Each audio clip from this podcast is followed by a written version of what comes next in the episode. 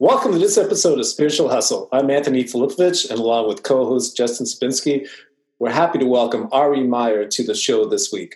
Ari is a Java architect, uh, a bitter aging programmer discussing with the state of the world during the day, but at night, Lord of the universe and destroyer of worlds. Ari, welcome to the show. Well, and all that's true. You know that. Give, give me a wide range for an intro. I'll give you everything. yeah. So, uh, full disclosure, Anthony and I go way back. So, so Ari, one thing that um, I thought we would lo- want to start uh, on is finding a spiritual teacher. Like, how do you think one goes about finding a spiritual teacher? And then, as part of that, maybe elaborate on um, whether in this day and age you think uh, you think that someone who's looking to evolve spiritually and towards enlightenment, whatever that means for different people, whether they actually need a spiritual teacher. Um, I'd love to hear your thoughts on that. Sure. Um, I think that uh, first, I, I kind of take the kind of second question first in a way. I don't think a spiritual teacher is necessary um, in any age, really. Um, I, have I've kind of I, have I've kind of doped things out over the last 20 years of this practice. And um, it's something that's extremely personal. And I think that you will determine whether you need a spiritual teacher at a certain point in time. And that, and that determination can change over time. You may find that uh, you, you want to start with a teacher up front and that you know that may be your typical bent like you uh, you're you may be not the self-taught type and you want to go uh, take classes at a community college or something like that just on the side or same kind of thing. Oh, um, it was interesting. I, I was comparing how um, my wife and i learn differently and i don't find i learn well at all from videos and so forth where it's presented to me. I find I learn much better by being given a book and going through the material myself and kind of typically skimming through to the find that the key part, parts that I'm interested in that help that are relevant to me. Um, so I don't, I kind of tend to get impatient with material that's presented to me a lot of times, whereas she learns much, much better from videos and audio um, presented and lecture format instruction. Um, so everybody learns differently, and it's the same thing with spirituality. Is that we all come to it from different points of view, and um, you know a lot of people.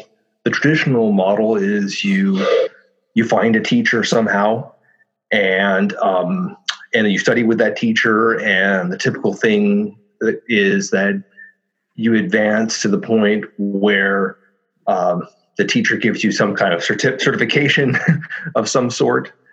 And maybe maybe at that point you've hit the limit of what that teacher can teach you or you determine at some point that you've you've hit that limit and that you need to move on. And then you go find another teacher and so forth. Um, and uh, so a lot of people tend to tend to have traditionally gone that route. Now i think it's it's it's really interesting time um, in that now you know people there's so much so many different teachers who made their material and their teachings available on youtube or through some other online medium. And so a lot of people will now be able to kind of do this smorgasbord approach where they just kind of adopt a little bit of this and they say oh i like what this teacher is saying and then I like what this other person's saying in this case, and you know this aspect, and you kind of bring it all together, kind of buffet style. Um, some people say that doesn't work very well, um, but I think it's it's something that your own being you can feel whether it's working for you or not. Um, by your in, in a way your your level of mind state, how happy you are with your your current situation, etc. So if you find that you know you go down that route where it's very much uh, you are uh, looking at you know kind of sampling different different uh, cuisines in a way of teaching. And you find that you know for maybe for a while you really you really dig this one cuisine and then um, you've kind of saturated yourself with it and then you move on to something else. And you know that's that's certainly one way. Um, but i think you know throughout this whole process it's self honesty is the most important thing and that you be honest with yourself about you know do i really feel like i'm happy with myself. I think that's one of the lit, the kind of the key litmus test that my first teacher, Rama, Dr. Frederick Lenz, taught. That was that was really it. If you if you find you're not feeling happy with yourself for any reason, and, and you know you've really and you have to be honest with yourself about your engagement with that practice and with that teacher and teaching. You know, are you really doing what that teacher or teaching is, is all about. Are you really following that practice to the nth degree? If you're not, you can't say anything conclusively. But if you are, and it's not working for you anymore, or you feel like you're fighting against the, the teaching or the teacher, and you know um, you're arguing with them. I mean, I've had all this stuff. I know where it goes. Um, then maybe you know maybe you have hit a limit, and maybe you need to find something else for a while and maybe you'll come back to that teaching after a while and maybe it'll be relevant for you but do you think that's um that's generally uh, what you should use for guidance in your life like if you're happy with yourself or you feel happy in your life and you you're is, is is to use that as a guidepost that you in regards to spirituality that you're doing the right thing for yourself is that the ultimate indicator I think it's a pretty good indicator depending upon how you define happiness. Right. You know, if, if it's just you're feeling like, uh, you know, some aspect of yourself is uh, satisfied with, you know, some uh, some nice words or something, that's not what I'm talking about. Um, you know, just satisfying some intellectual curiosity. That's definitely not what it's about. Um, it's more about your contentment you know because that says you know where you are uh, within yourself on this path at this moment in time you know if you're really feeling like you're kind of in the zone and you know things are just flowing well it doesn't mean necessarily that everything's going well in your life uh, you know materially or any in any way like that. You know you know the whole house could be falling down in your world. Uh, but if you really feel like you're centered and you're um, at peace with yourself at this point in time, I think that's a pretty good guidepost um, to go by. Because otherwise, if it's if it's about you know, um, oh, this teaching sounds really really good, like it's the ultimate teaching um, from my from my limited understanding, and then okay, uh, the teacher says that you know there are these stages, and then I feel like I'm here, and um, and then uh, I really need to get to here. Well, it really there's something in yourself that will tell you whether that mirrors what your own being needs to experience. You know, um, but again, you know, it's it's really self honesty is the key.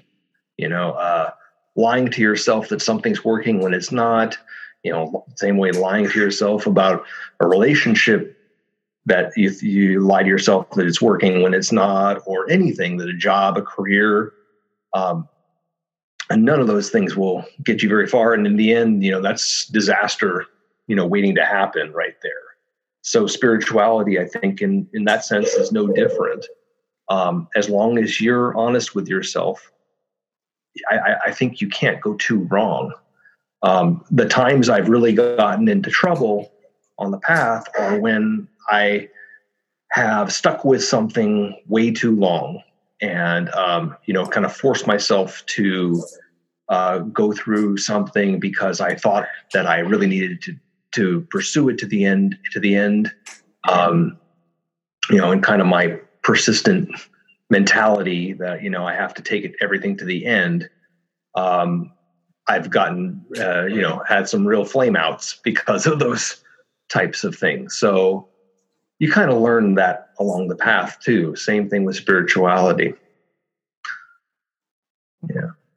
So, I, I mean, you, you, raise a good point. When it comes to spirituality or anything, um, you, you need to know when you've gotten enough out of that teaching, right? You can't hang on for other reasons. Um, mm-hmm. if you're there for the spirituality and it's not, and you're not growing anymore, you need to go somewhere else, right? And, sure. But but sometimes the teachings also push you and make you uncomfortable, right? Right. Right. And, and sometimes it's difficult to tell one from the, one scenario from the other scenario. Have you found that? Yeah, that, that that's a very good point. Um, that um, you know, I think that we have in you know this society in particular, you know, this American kind of materialistic society, we have we've adopted this position that I'm going to do what's least uncomfortable for me, right? And I'm going to call that my path. You know, uh, you know what doesn't make me feel uh, taxed or um, you know it's drudgery or or whatnot. Um, and that certainly is not anything to do with the path. I think that um, that your self honesty about where you are is all about um, how you really feel about yourself at, at this point in time. Um, but I, I, think you raise a very good point that a lot of times a teacher will push you beyond your comfort zones. Many times. And that's part of their job in a way, you know, because they're trying to move you beyond where you are. Um, that shouldn't be a problem because and, and, yes you you might get in very uncomfortable situations. You might be forced to do things that or or, or you know the teacher might say go do this you know. I remember my first teacher you know proposed uh, you know doing sales. And i was like i don't come from that background at all. And it didn't turn out great uh, but that wasn't the point. The point was to get you to to move beyond your comfort zone and just experience something else, right? I mean, if we're always staying within our comfort zones, then we're really not growing. Um, you may grow within a certain band, but you're not really making these huge leaps uh, outside of yourself in a way, or, you know, even on a physical level. Um, so, um, yeah, I think it's always good to get pushed. Um, it's it's still even when you get pushed outside of your comfort zone though there's still a part of you that if it's really working for you you feel wow you know i really feel good about this experience. Right. You know yes it's pain it may be painful it, it, uncomfortable it's not what i'm used to doing i would never think to do this on my own but it feels re- there's some part of you that's feeling really good about this whole experience you're going through. It's no just how unpleasant it is. Right. It's kind of like if, if you do something that's scary that you would never usually do, like jump out yeah. of a plane with a parachute, and yeah. you actually do it, it's, it's euphoric, right? Yeah. So, right. So that's a distinguishing factor. Whereas if you stay with a teacher longer, it's it's just it's a flat energy, right? So it's, it is very different. You're right. Uh, thanks for highlighting that. That really makes sense. Um, what a teacher does give you, and uh, what I had when I had a teacher, is they can do um, transmit energy to you, so so that you can you so you can bump up your consciousness, even if it's a short time, in kind of view reality that you never knew existed before so to, to me that was the, the like one of the best benefits of having a teacher. The challenge always was when you when you got bumped up in energy you always came back right? Yeah. You always came back because you always had to go back to work the next day the next week even. Um, so that was the great benefit of having a teacher. So i'd like to ask justin the question. Justin you've never had a teacher right um, I mean, not not in the. I guess, I guess the sense the, the sense yeah the sense that you guys are talking. No, right. So when you evolve yourself spiritually, like how do you, what does it take for you to get those high spiritual moments? Like I don't know, maybe you can describe like when those happened or what they felt like, and we can compare that to Ari. But let me give an example. A high spiritual moment for me was when the mind went away and the heart opened up, and, and I was in a place of knowing. Right, there was no duality; it was a place of knowing, and I felt, I felt for the first time the wholeness of myself, and it was a lot bigger than I had perceived before. It went way beyond the physical. Right, so in, in your spiritual involvement, what was the highest uh, spiritual experience that you had? Um, I guess uh, uh, that would that would be my awakening. But I mean, like that um, that that experience was uh, like I wasn't expecting it or anything. Um, a lot of a lot of um, the big uh, transformations in my in my experience over the last uh, year and a half, two years now has been um, um, come in the form of, of uh, basically creating a, a, goal and then uh, executing. And um, so it it sounds like it sounds like a, a bit different than getting somebody else's uh, energy and getting brief boosts. It's a it's a much more long term um, kind of thing where where basically you're you're trying to ensure that um, you have the right cause for the effect that you want in your life, and and so like for an example, um, I wanted to make sure that I was breathing from my belly for.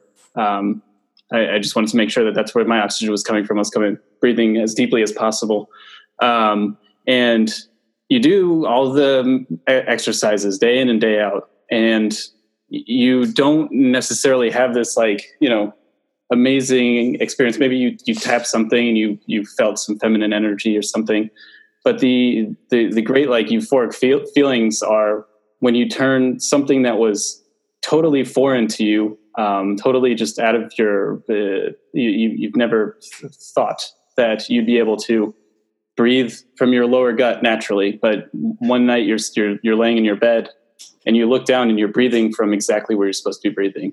And those, those experiences, um, when you naturally start doing things that you never thought you'd naturally be able to do, um, I've always felt uh, lasted much longer than, than any short-term experience. Um, and, and for me anyway, because it's like, I, I freaking did that I did that. Nobody can ever take that from me. Nobody can take it from me that I wake up at four in the morning now.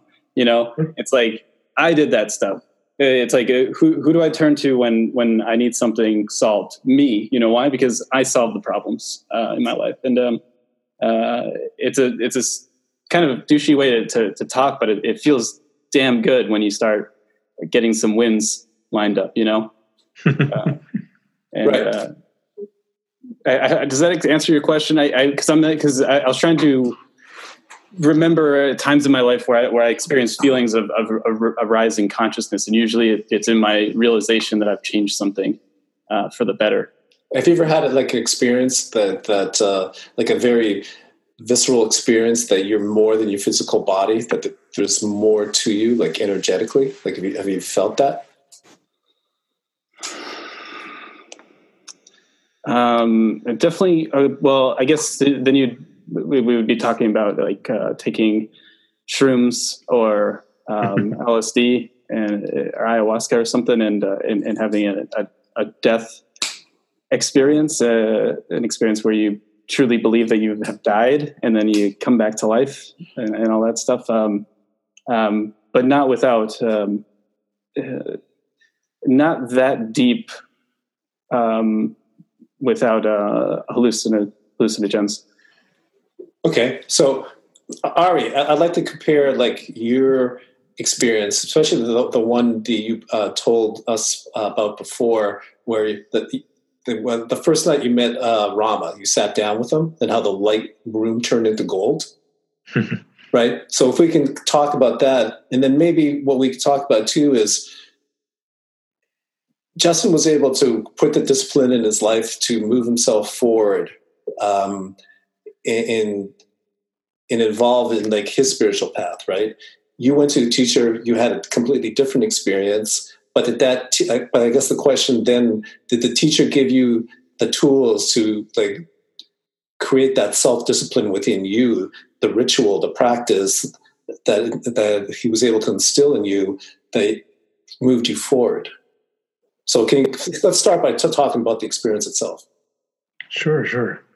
Well, I can tell you even now. I mean, just having this conversation definitely must have stirred up something because I feel like my my being is dissolving. I'm seeing, you know, all this partic- particles almost, um, kind of a, a, a, different goldish reddish particles, uh, uh, just in my in my visual uh, visual consciousness is just happening. I mean, and you know, like they say, um, I'm I'm not Christian, but you know, the uh, it says you know if two or more people come, uh, what what is the phrase? Uh, uh, are are together in my name. In my name. In in that way, you know, just just just that we're having a satsang, you know, hmm. a, a gathering of truth in that sense. These things can open up dimensions to us that you know we may not be aware of, and you know we're you know there there is a, a an energy of truth that's flowing through us um, as wishy-washy as that might sound. no, it doesn't sound wishy-washy at all. In fact, um, with um, a quick side note, in discussions we had with uh, other people in our podcast, um, we came up with this idea and it made a lot of sense that there's a lot of ways to evolve yourself spiritually, right? We're talking about some of them. But maybe the most profound way is having deep meaningful conversations with other people like we're having now. And, mm-hmm. and, mm-hmm. and, we talked about this with many people, and it seems that maybe that is the actually the best way to evolve yourself by having these deep, meaningful conversations that stirs something deep inside you, right? Mm-hmm. So every time we have them, I can feel, I can feel my, I can feel um, happy, right? Which is kind of like the indicator we were using that you're you're on the right path, you're following um, the right road. So uh, uh, I think in the more conversation, more podcasts we have, the the truer I think this is. Deep conversations about meaningful things that you care about will evolve you, not only spiritually but but uh, emotionally and mentally also. Yeah, that was the Absolutely. yeah that was the original point of of arguing. Um, when they when they first started doing arguing, it was like uh, um, they were just having dialogues. It wasn't like people were yelling at each other. Like they were just talking things through. And the reason why they were talking was so each person could uh, just explain how they thought. And it's like, well, here's how I think about this. And then they, and then they just, and then once, once the logic got, got better, um, people just start pointing out the contradictions and be like, oh, you're not thinking about this right. Um, and then that's, that's how, uh, so this dialogue stuff has, has been around for thousands of years and it, it works. It, it really, like you, like, like you said, like every time we have these, um, have these interviews, the, the, the sparks fly and, and, everyone jumps in on it, and it's uh, very enjoyable. Right, but Ari, you're the first one that said uh, they saw themselves dissolving into light. So cool. yeah, you feel it. Um, it's it's beautiful. It's definitely beautiful. Um, but yeah, um, I guess there. So there's the there's the the question about uh, how I met my teacher, my first teacher, um, and then there's a question about teachers and teachings. Um, and I would also say that, you know, one, the times have changed too. You know, just to kind of get back to that first question, the times have changed. And, you know, we've also been, seem to be rocked by continuous scandals in the spiritual world, teaching, you know, uh, and a lot of things that uh, that we regarded may have regarded in the past as you know crazy wisdom teachings and stuff like that and kind of let things go now in this age we're much less likely to do that. And so there's a lot of jadedness in in the world too and and a lot of skepticism um, and uh, you know the whole concept of a of a spiritual teacher someone who can impart wisdom to you in some way or transmit energy you know is is really looked at this this day and age much more skeptically even than when I first started you know back in the early 90s with the whole thing um, and you know certainly you know back in the 60s you know they they were much more open to all things and they were just experimenting and you know there's all kinds of drugs and stuff like that um, but now i mean it, that we're so bombarded with information and we have so many resources at our fingertips that that I certainly didn't have when I was starting out. That uh, we can be our own guides in a way much better than before.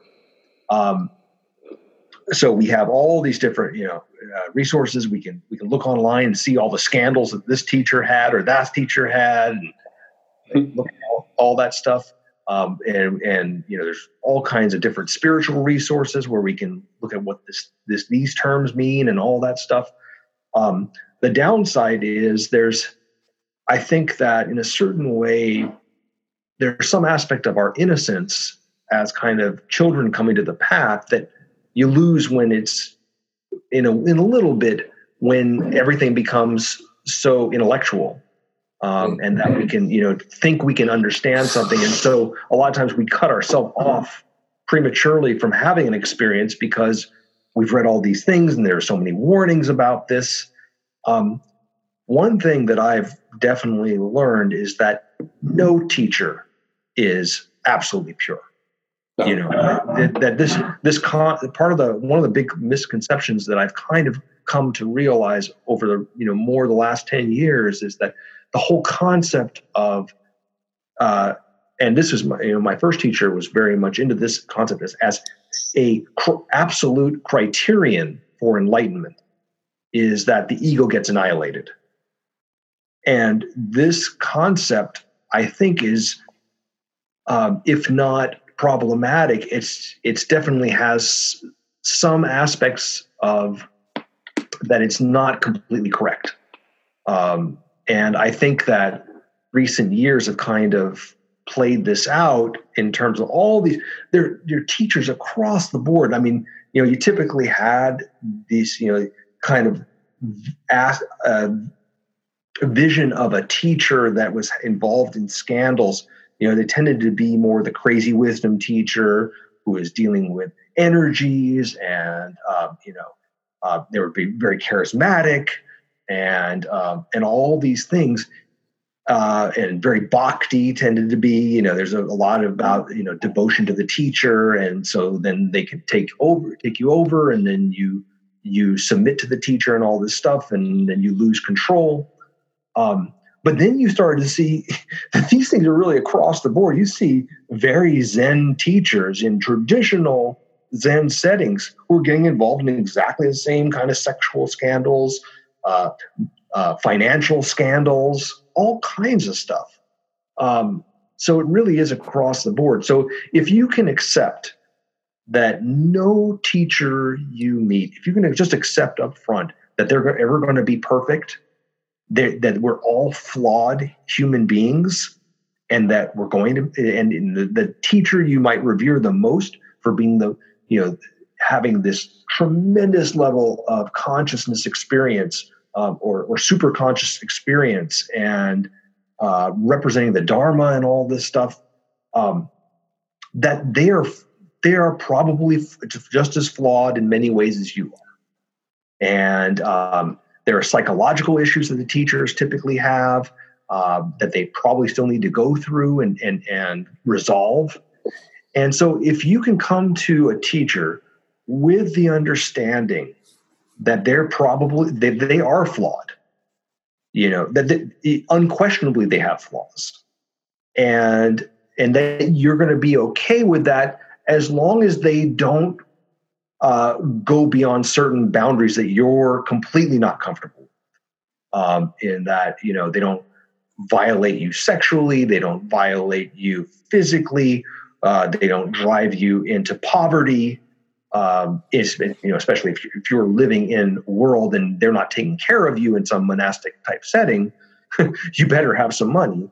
Um, so as long as they don't as, as long as they don't cross those boundaries of acceptability to that extent, uh, where they're actually committing a crime in a sense, then I think then then you're prepared to meet a teacher in this day and age, and um, I think also that the getting to the sense where you have some understanding of who you are and um, what's available to you um, is a is a great uh, is a great foundation you know, for which to meet a teacher. Because if you don't have that, and I think to a large degree, I didn't have that when I started studying with teachers. You know, it was way back when, when I was very young. Um, then you might have misconceptions about what is possible, what is typical, and say, oh, well, this teacher, you know, he's exhibiting this. So that is so completely unique that this must be the most incredible being on the planet kind of thing.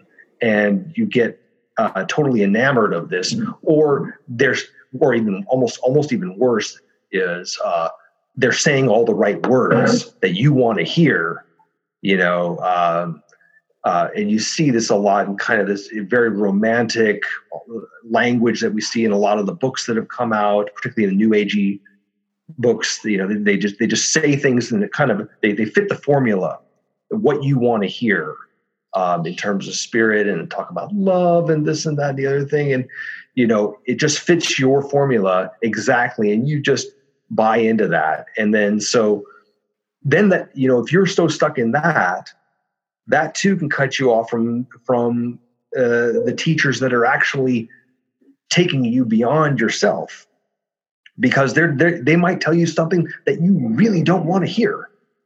You have to be prepared you have to be prepared for that. That they're if they're a real teacher they're they're going to take you like you said anthony they're going to take you out of your comfort zones. They're not just going to tell you what you want to hear. You know they're going to put you through things. It's it's kind of like going through more rites of passage you know that your rites of passage you know the, the typical model was you know you you go through start to go through into adolescence and, and puberty and then you have some rite of passage experience which we've really lost in our society unfortunately these days. And it's it, the it's really become catastrophic almost as you see what what type of people we have as our leaders nowadays. Um, but those rites of passage, while they're critically important at that age in, in our lives, you know, kind of across the board, regardless of what culture you come from, those types of rites of passage are still there to have at any level in, in our development. That we should still be having rites of passage when we're 30, 40, 50, and so on. Right. Uh, because then we're saying, okay, where are we now? okay, have we have we kind of stagnated in our growth? Do we need to take a take another step higher?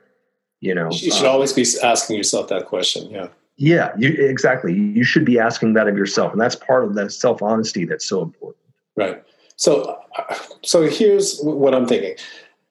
I'm thinking like um, if you go back to lineage, uh, like Yogananda, when I read his book, and he, mm-hmm. the way he gave himself completely over to the teacher, right? Yes. The Western, I don't think the Western mind can can can give themselves over to that degree, and I think like Yogananda, Yogananda's teacher um, was probably one of um, the purest, right? Especially given mm-hmm. the time, the lineage, and things but I think you're right. In this day and age, whatever teacher you come across, and you've come across some very powerful spiritual teachers, they they all have their weaknesses, right? Sure, sure. They're they're on this plane. So the first thing I'd like to highlight is the way it was done back in the day, like Yogananda. It's it's almost I, I can't. I feel like it's impossible in this day and age for a person living in the world to have that sort of dedication to a teacher or to have that quality not the quality might be, might be the wrong word, but that type of teacher in this day and age, like in the Western world. If you go to the Himalayas, it might be a different thing, right? So, mm-hmm. so there's that thing, and, and because of that, uh, I, I, think it's more important like, that we incorporate a lot of what Justin's doing, like like self discipline, right? Yes, yes. But I, would still like to get back to the point where the first time you um, met your teacher, Rama. Mm-hmm the experience that you had, like if you could describe that, and, and what that experience did for you towards like getting a, um, a practice for yourself, and how it, what it, what did it do in your life? Like, how did it propel you? How, what changed, right? Because ultimately, it comes down to that experience is great, right? But if you forget about it the next day, which is part of the the curse of the the earth plane, then it, what value does it have, right? In that case, what, what Justin did uh, in regards to having self discipline to see actual change is of much more value, right? So I'm trying to compare the two experiences, see maybe if we can take a little bit from each and where, what the benefit of each is. Sure, yes. sure. Um, yeah, just uh, first and, and, foremost, just just because you, you, brought it up in, in, my head when when you said uh, when you talked about Yoga, Yogananda. Um, I was reading that recently, actually, actually, so it's kind of fresh in my mind. And um, and yeah, the second like when I got into this this stuff, like people transferring energy and everything, um, and, and you hear about that, and the first thing you have to do uh, with the Western mind is to to turn it off and go and go okay, I know that I've never seen this happen before, but let's just look at the, the science behind it and see how, how this could actually work. And then you do the research on it, you read a little Jung, and you realize that it's it's fairly easy to, to transfer energy between people. And and uh, and then you go, okay, so this is real, and this person is giving this other person energy. Therefore, then in my conspiracy theory head uh, comes in the conspiracy theory. It goes, if he can give energy, he can take it away and that terrifies me because it's like it's like well they can teach me how to how to how to give my energy away but they, they have that other secret in their back pocket and that and that it, that's like that in itself like alone like get rid of like all the um, uh, all the um, issues that they've that they've had with these these imperfect uh, beings which, which it, it, shouldn't be an issue it shouldn't be an issue if, if somebody if uh, if your your uh, master or whatever is um, is imperfect because if if he was perfect, he'd be dissolving into the into the clouds. You know, it, it would be it, that, that's not useful for us. We we need imperfect people to teach us because the perfect ones keep disappearing. Um, but uh, the, the whole the whole point is is that it it's it gets very crazy very quickly with, with the with this energy stuff and the potentiality of, of the, the, power that is behind these people. Um, that, that, that's something else to, to be aware of getting back to my my own personal path. Um, I remember uh, I was around 15 and I was uh, taking Aikido, and um, I was having some conversation with my teacher and and just saying, you know, some of the stuff I was going through and uh, with my state of mind and so forth. And she recommended, said, "Hey, would you like to learn how to meditate?" I said, sure. And so um, we sat down, kind of traditional Japanese seiza style, where you're uh, you're sitting on your knees, and um, and you know we did kind of a very uh, simple practice of just uh, allowing the mind to settle down and be calm. And so that was my first kind of intro to meditation. Um, I would say even if, if I wanted to go way back, um, I remember a long, long time ago when I was um, around seven or so, I had some experiences that I thought were incredibly frightening. Um, it was, it was, they were so bizarre uh, that it was kind of like the the world was spinning around me really fast. At the same time, it was incredibly slow. So you, you had this this kind of uh, uh, dichotomy going on. It was so bizarre, and um, the only way I could get it to stop would be like to, to put on some TV or something and, and try and just hold on until I, I pulled myself back from wherever I happened to be. So I was and looking back now, I can kind of say, wow, you know, based on the experience I had, I, I had to be in some other dimension. And I was, you know, a lot of kids have these experiences where they get just thrown into some other weird dimension. You know, they could say they're possessed or they they're um, um, uh, completely uh, somehow sucked into some other dimension. That's basically the only way I can really put it um, some really bizarre experiences like that. And now I can look back and I can say, wow, you know, if I had had like you know like typically the classic thing you know but Tibetan uh, Buddhists um, have this practice of uh, you know when they when they're children they they come to a monastery and um, and children who have come with some abilities or some opening from past lives or something like that. Um, they're identified in some way, and then a teacher who's knowledgeable when when a student has these kinds of very bizarre experiences they can reinterpret that experience and say this is what's actually happening and it's not necessarily a horrible thing it may seem like a nightmare or something because you're not used to it uh, but these types of different energetic experiences are things that a lot of kids go through and and um, and then a lot of people go through even at different uh, in, in, their adult lives too, and we say they're insane or something like that. But really, all that's happening is they're tapping into some other dimension involuntarily at, at times. And we don't know how to interpret that in the West, particularly. Whereas in the East, you know, they've had a lot of tradition and, you know, uh, in a lot of different traditions, particularly um, some of the more the, the Vajrayana tradition in, in Tibetan Buddhism, uh, the Zen uh, in Zen, and um, some other ones where the, where they actually deal with different states of mind that these things aren't bizarre at all. They're just you know different states of consciousness. And um, but unfortunately in our western world we're so devi- uh, defined by this boundary of this is the range of conscious experience that we can have. And anything outside of that is insanity. Um, so um, and it seems to be that every year it seems to be narrowing that band down further and further unfortunately. Mm. so um, um, but i was just giving that as a, as a, prelude to you know kind of what i went through.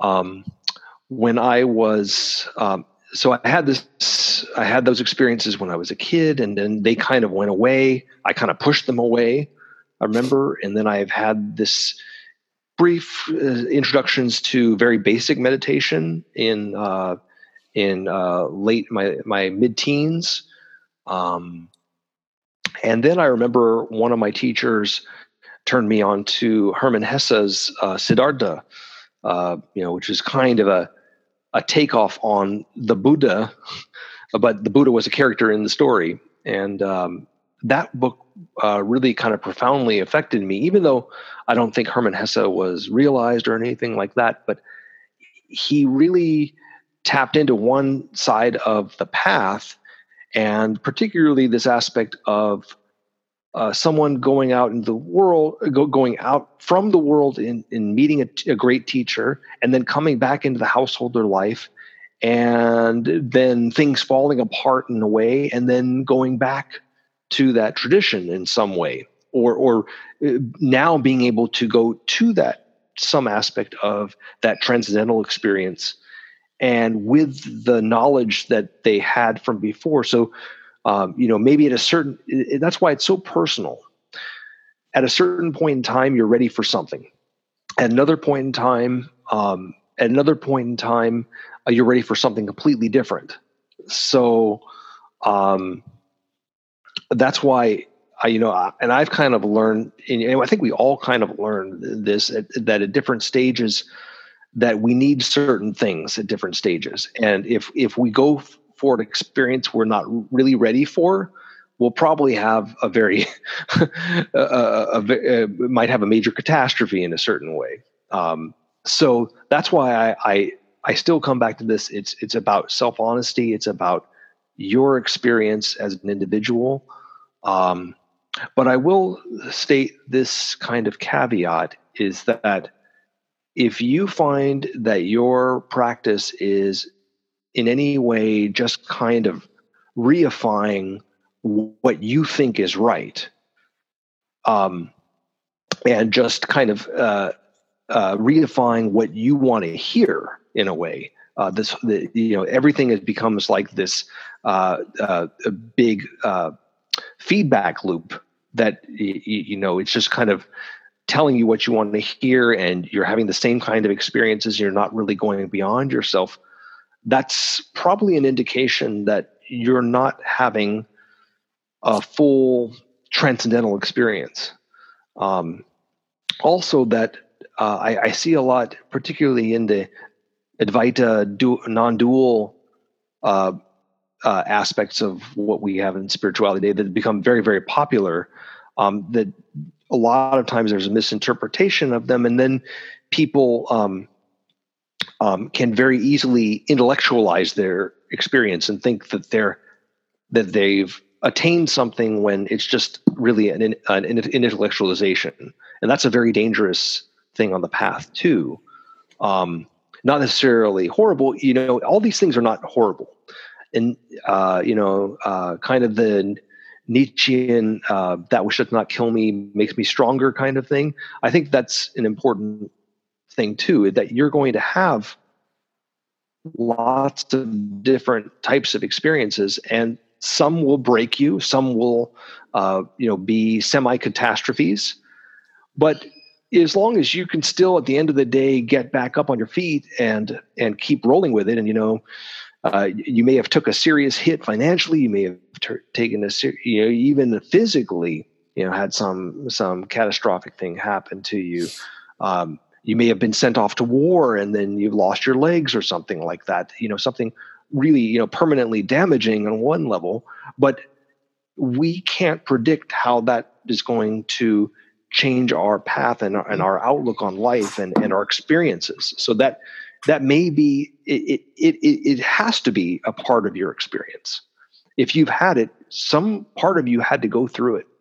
So um, I think that's an important thing to keep in mind that yes, you may go through some trauma in a, in some ways, but you know birth is a traumatic experience too for you know any baby coming into the world right it's, so we're that whole idea of rebirthing in a way is that we're, we're always kind of cycling through new experiences. And uh, there is some level of trauma associated with any new birth. Um, so that shouldn't uh, dissuade you from having the experience. And you know when you hear about all the scandals of different teachers and so forth that shouldn't dissuade you from the thought of possibly having having a teacher as long as you are have a good foundation with yourself and you you know you can say when something's really going too far off or you don't feel you you don't feel like this is helping you at all. And you're really but again you have to really be doing that practice to be able to say that in any with any conviction any level of conv- conviction. Because um, otherwise you know I, i've seen a lot of cases where people aren't doing the practice that the teacher is saying and aren't even following some basic dictums and yet then they go off and say well that you know this teacher's not right for me and you see a lot of times the, the people going from teacher to teacher to teacher and they really like things at first but they don't discipline themselves they don't follow what the teacher says and then they find ah it's not as interesting as i once thought it was and they move on to another teacher but they so, so they really didn't get they really didn't take that teacher's teaching to the limit as far as they could. Um, so they really weren't in a position to say one way or another about that, and maybe they missed out on having a great experience that they could have had. Um, so that's something to keep in mind too. Um, getting back to my experience, um, uh, so I read Hesse's uh, Siddhartha and I was really uh, kind of enamored with it. Um, and with uh, Siddhartha's experience of meeting the Buddha, and yet he decided that wasn't his path. And his friend goes off and, and stays with the Buddha, and then he comes back and lives the household life, and then finds that ultimately unsatisfying. And then he goes back, and except he goes back to the practice, but it's not the same as it was when where he was maybe 20 years ago when he when he first met the Buddha and he was doing all these different practices. And then he becomes transformed in his own way. Uh, but maybe he had to go through those experiences in the world in order to have that other experience, to, to get to the point where he was completely uh, destroyed in, in a sense uh, by the world um, completely found that no longer satisfying in any way that he had to go through that to get to that point before he could go then go back. And now he said now he has this uh, this gets back on the path in a different way in a different state of mind. So that was very interesting for me to read. And then then I read, um, eh, well, not read, but uh, first, but I saw uh, Joseph Campbell's series on uh, with Bill Moyers on the Power of Myth, and Joseph Campbell's just a fantastic storyteller um, uh, and really cool guy. And you know, his basic premise was follow your bliss. Now that can mean a lot of things to a lot of people. It could mean hedonism, etc. Um, could be self delusion in a lot of ways. But there is it comes back to that same thing I was talking about in that when I said you really feel happy with yourself, it's that same kind of idea. There is this sense of contentment that I'm really at the right place at the right time with myself. Um, but in any case, uh, Joseph Campbell told some amazing stories, you know, kind of related uh, tales from the Mahabharata, uh, the Indian great Indian epic, and um, you know some Buddhist stories and stuff. And I thought, wow, this is really cool stuff. And you know some of his own experiences. And then I brought, I bought the the book that was basically the transcripts of that dialogue that he and Bill Moyers had. And when I went to work at a ski resort, I was living at 9,000 feet in the mountains of Utah. And, um, and I was reading this stuff and I was, you know, in, in that environment, it just clears you out psychically so much. You know, there's so few people. You're in the snows, you're in the mountains, and it, the energies are fantastic. And um, then I remember, you know, I was reading that stuff, and I said to myself, um, when I get back, as I, I, I had taken a break from from college, I said, when I get back to school, I've got to learn how to do this meditation thing right. And then, sure enough, I get back, I go to summer school, and uh, right on the posters at Berkeley is uh, a poster for learn how to meditate and, you know, say, come to this session. And so I met some people who uh, it turned out were students of my first real teacher, Rama, Dr. Frederick Lenz and um, so I they introduced me to Rama. I went to some of his events, and I will tell you at first, I had a very strange introduction uh, because right before the first event I was going to meet Rama, uh, in our Daily Californian, uh, our school newspaper front page thing about uh, Rama uh, and uh, reports of being a cult and all kinds of stuff. And so I was kind of freaked out when I first read that, and um, and I was very hesitant, you know, when I went because we went down to I got flown down to Beverly Hills and we were in tuxedos and it was crazy. I mean, it was just it was just it seemed crazy, and I was wondering what the hell am I getting myself into here, and um, and I actually, my first introduction to Rama was not the greatest. I, I, remember he was talking a lot about how important it is to have money in the society so you don't get completely wasted by it. Um, and I was in the stage where I was kind of semi hippie, you know, I, I liked I liked my weed. I liked I, I, liked uh, you know having all these different types of experiences, and, and I and I I liked uh, the I, I, lived in a co-op in Berkeley, and so I wasn't into you know materialism and stuff, and so I thought this is this can't be right. Something so weird, and uh, but for some reason I I kept going back, and and um, I should say um, going back to my first meeting with the students of Rama.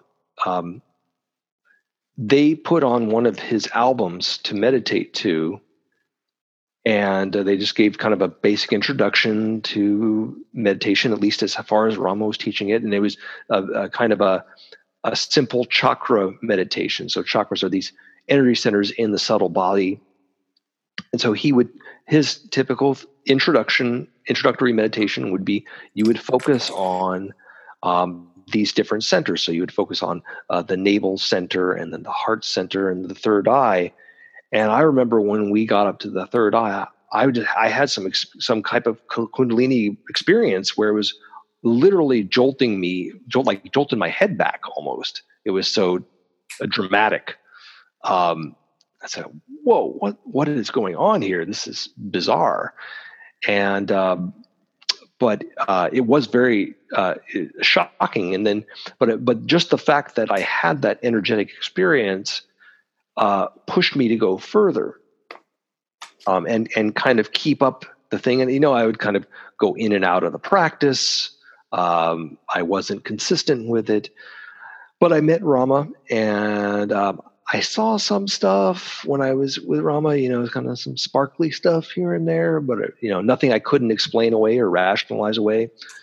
Um, and a lot of people in the audience were, would be talking about, oh, I saw this, I saw dragons, I saw all kinds of crazy shit, and um, had had all these different uh, experiences in the body, so you know, different sensations and so forth. And I would say, you know, I didn't really see much of anything. Um, and this kind of went on and i had lots of meetings with rama and for some reason i kept going and going and i didn't know why i was going. And then finally i got to the point where i said okay well i got to figure out this thing. Why are all these people having these experiences and i'm not having any of these real experiences? I mean i'm feeling something but i'm not nothing really profound certainly nothing like on the order of what they're experiencing. So i said well the reality is i'm really not doing the practice. I wasn't you know disciplined at all about it. And uh, you know i'm in college and i'm doing my own thing most of the time. So um, um, so i i kind of made made a vow to myself that i would spend a month be, between this last session uh, and then the next se- session um, and i would really engage fully with the practice do it every day. You know he would say uh, you should do this uh, twice a day every day morning and evening and um, and you have to do it intensively. Um, so uh, typically, I would do you know a half hour in the morning, a half hour in the evening, and sometimes I, you know I would get so high from the the experience that I that it would just keep me going way past that half hour, um, and or I would kind of just drop into this some kind of emptiness uh, and just this deep silence, and I would just kind of abide there for a long time afterwards. So I was really get I was really sticking to it, and then and I said, okay, I'm gonna I'm gonna sit myself right in front of Rama, and then just see what happens. And then that night on that session just completely blew my mind. Um, and um, so uh, I could start to see right away his form would start to dissolve right in front of me. Um, and uh, it started to kind of go into this photo negative type thing, kind of uh, kind of a solarization almost like uh, you know uh, back and forth from negative uh, photo negative to photo positive, I guess you could say, and it's shifting all the lights shifting, and then uh, over time, I can see kind of this this kind of suffuse energy kind of would pervade the room, and I was filling me, and I was feeling like I was dissolving almost, um, and um, and then I could see like all around the whole room was suffused in this kind of goldish, reddish, goldish light, uh, white light, sometimes you know different colors, and um, and it would appear that he would dissolve into nothingness and then re reemerge out of that nothingness. Um, all these very uh, bizarre experiences and bizarre seeings were happening. And at the same time, I was having some sensations that kind of most an, analogous to, you know, having done mushrooms, um, psilocybin type uh, sensations and experiences. I was having those types of feelings, but it wasn't the same. Um, it was much more profound than that, I would say. Um, but it's really hard to describe, and it's a very personal thing. Which, and you know, you can't. It's very hard to explain to somebody what you're experiencing in those realms because those are things that we typically typically can't describe precisely in uh, uh, because our world is physical. Um, but there were aspects of it where you this, this profound sense of dissolution and this um, amazing uh, sense of bright uh, gold light suffusing everything in the room, and to the point where you were absorbed in that light, and it was just kind of carrying you away. It was just an amazing, amazing experience, and uh, and I would have experiences like that repeatedly over and over, sitting with Rama. Um, just amazing experiences. Um, and um, yeah, I don't know. Sorry, I don't know if you want to jump in yeah. at this point. yeah, there's there's a couple things I want I want to go back to compare your, your experience having a teacher to Justin's experience without a teacher, right? And, and it seems like there there are two. The one important ingredient to both your uh, stories is discipline. It wasn't Ari until you started the discipline to do the practice that things started happening, right? In, in the same case with with Justin, he he, he imposed that discipline himself. Mm-hmm. Um, mm-hmm. So th- that that's the key, and it makes sense because that's a key in any endeavor, right? That you're doing, you have to right. be disciplined. In your case, the difference. I, I, I would just just just one caveat there. Um, there are a lot of people I know who I could say, in a way, are blessed in that uh, they can come to some teacher and, or you know, not even have a teacher even, and just have those types of experiences uh, off the bat. You know, haven't done any kind of disciplined practice. There are people, a lot of people who do have that experience. Um, it just my personal experience was not like that. Right. I just say that. So I, I wouldn't say that that's a prerequisite um, to do that type of discipline, but um, I found for certain for me it was necessary. For me, I think for everyone on this call, it would be necessary. and I would think for 90% of the people that listen to the podcast, it would probably be necessary. So for, for those, those, and I'm hoping the uh, uh, portion increases for those that kind of fall into it naturally, that's awesome. For those that don't, we can maybe give them some guidance on, on how to get to the next level. So that's where the discipline comes in. The big difference between your experience and Justin's experience is that you had those high spiritual moment sitting in front of Rama, comparable to when you're on mushrooms. but but the quality of it is is so much finer and um, what's the word? It's cleaner. Like mm-hmm. that, that, was my experience, right? It, it was it was a magnitude different than mushrooms. Yeah. So, though the best way you can explain it is when you're on mushrooms, right? so the, the, so you had the teacher; he was able to impart these experiences to you. What, what I like to talk about, and it's more like for my for my clarification too. When, when you have those magical experiences, how does that change the quality of your life? How does that change the trajectory of your life? I guess um, it the to have that level of experience the first thing it does is it it blows away all your sense of human potential. If if you had a sense that you know here are limits on what you can achieve. Like i remember even thinking when i was you know in my early teens i was like you know i guess there's at no point uh, are you ever not thinking? And and I thought I just thought that you know I guess there's really you know, there's no time when you're not thinking, and I don't know if that's the, the, way it is with other animal species, but certainly it seems that way with humans, and certainly seem with me. And then this these types of experience completely break that, you know, and you you may intuit that at a certain point yourself, but to have that experience where it completely shatters your idea of what's possible in a moment. That's, yeah. Sorry. In a moment, like in a moment. Yeah. A moment. Yeah. In a moment. Yeah.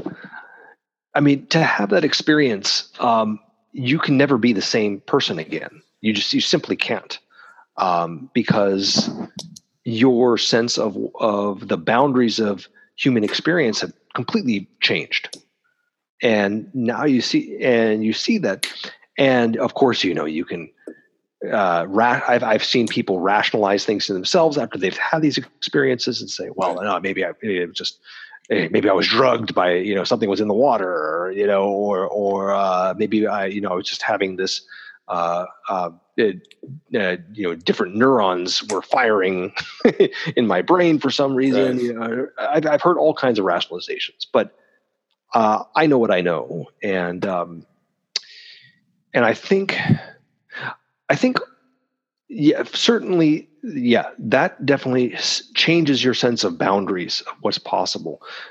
The other side of it is too. I think that um, having a grounded state, uh, so doing things that are you know very logical and so forth, and and having a, a very uh, reading a lot of philosophy and stuff like that, and um, so having that as a as a background kind of can give you a very solid foundation. So um, when you have these mystical experiences, um, it's you can speak from truth because you have that kind of logical background to fall back on. Whereas if if people haven't had you know really formal study and so forth, um, and um, they can't.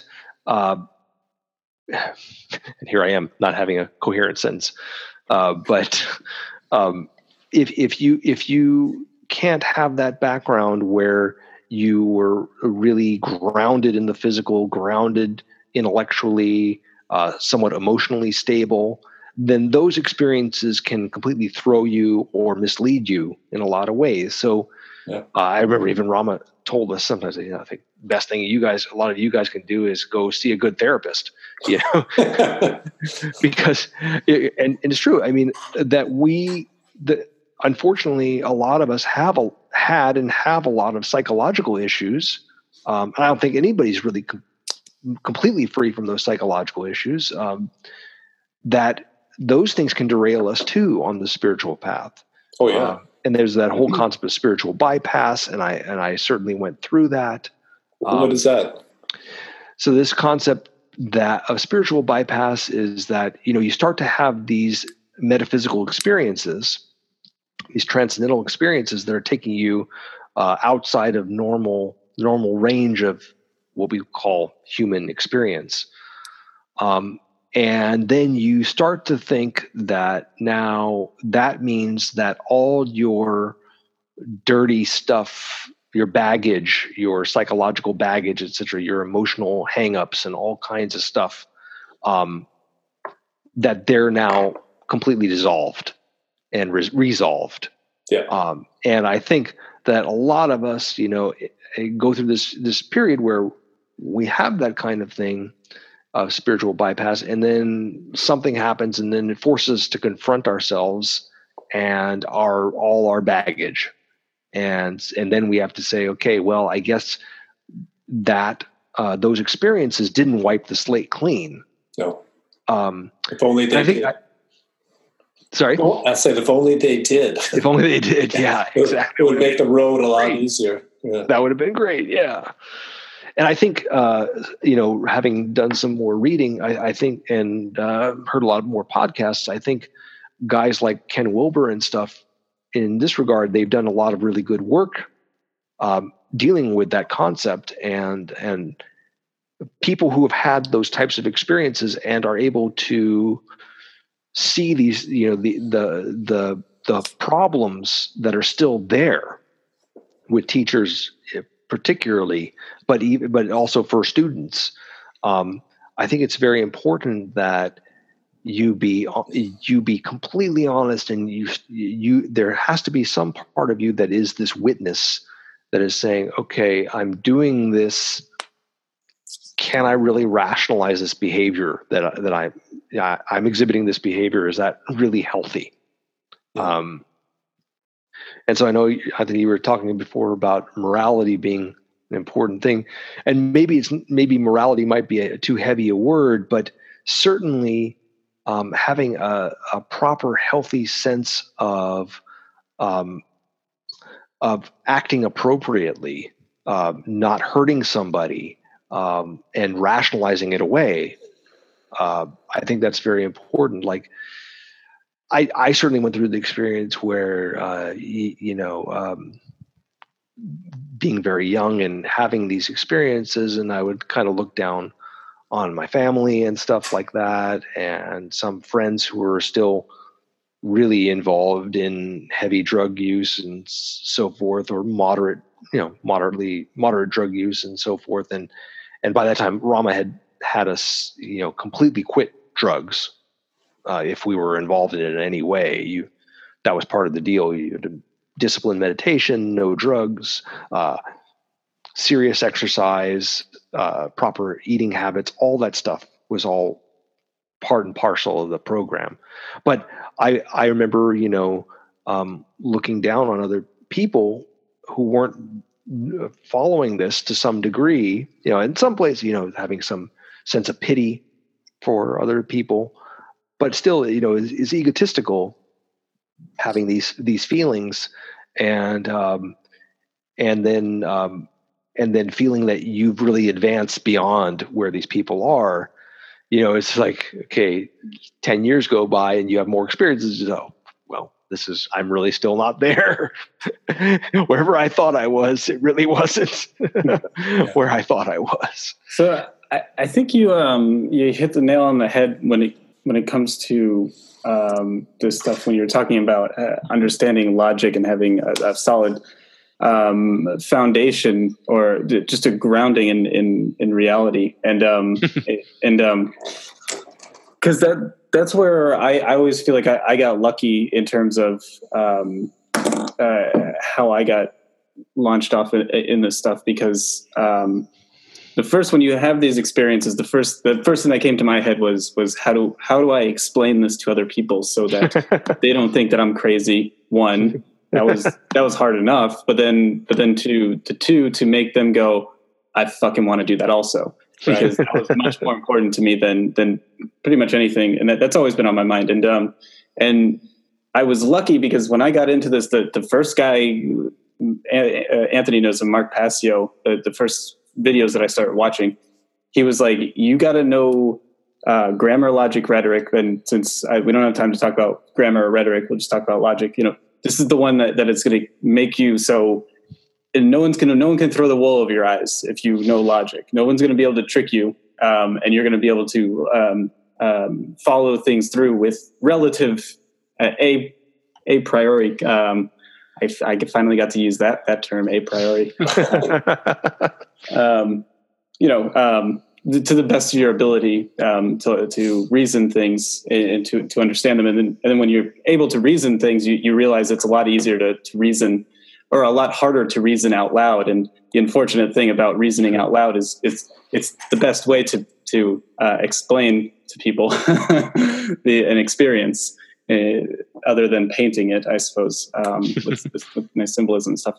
But the, the the logic is always where I run back to when when it, like does this make sense? Yes, okay, we're, we're still good. Let, let's push it forward. If I didn't have that, it would just be so quickly out into outer space. You know, like the just like any weird thing that happens where, like for example, like you fall out of your body while you're meditating, and you're just you know just and it's like like that would freak the crap out of me if I didn't have logic. And for some people, uh, they look at that and they go, they go, what the logic is making you able to go deeper? It's like, yes, because it, it says you're safe. There's no death here. You're, you're fine.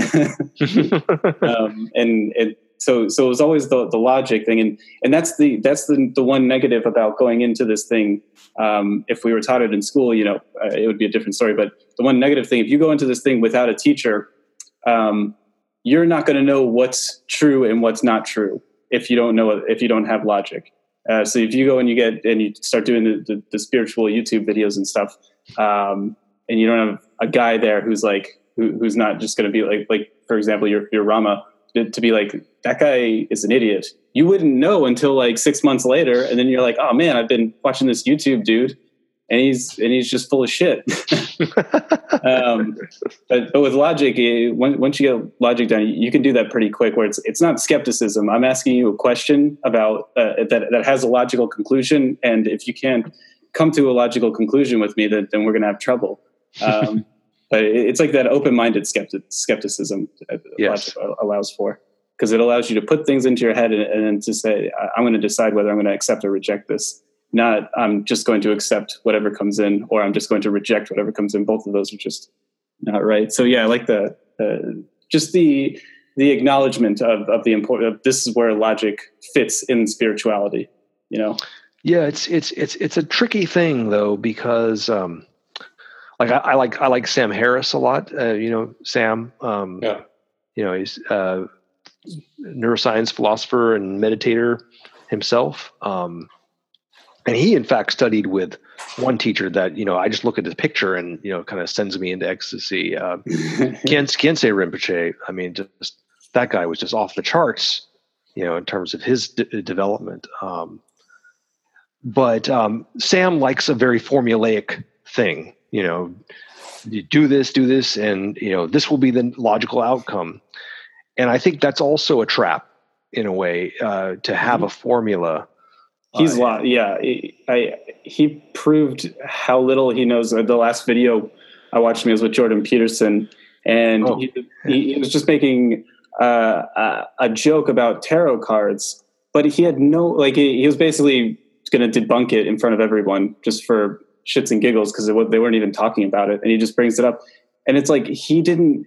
He doesn't know anything about symbolism, so he he doesn't know anything about tarot cards, and he's just trying to like conflate them with future telling and and how it's not possible and how he could just do it very easily. And then he grabs the hangman card and he's trying to ex- explain it but he's never looked at it before and he doesn't know the the actual symbolism. So he's making it up and it's completely off.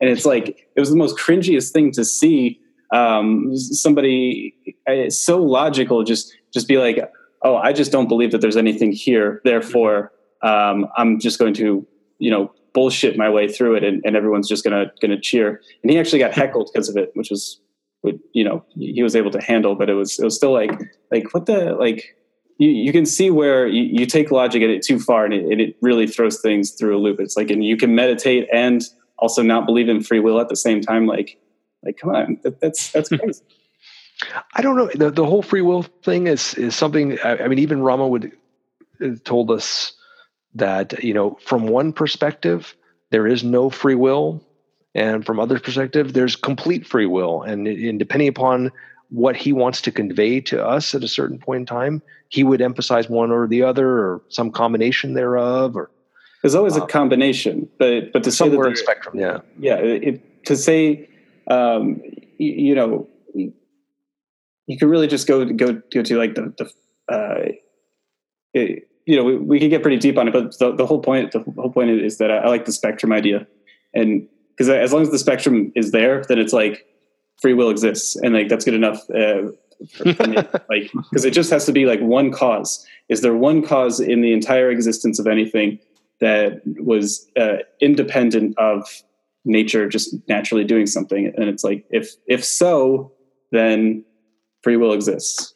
Um, and that's that's the minimum amount. But uh, but to say that it doesn't exist uh, um, and and also to be able to meditate to a point where where you could just start feeling things like that um, is amazing to me that, that he can hold those two beliefs. I really have to read his book. Uh,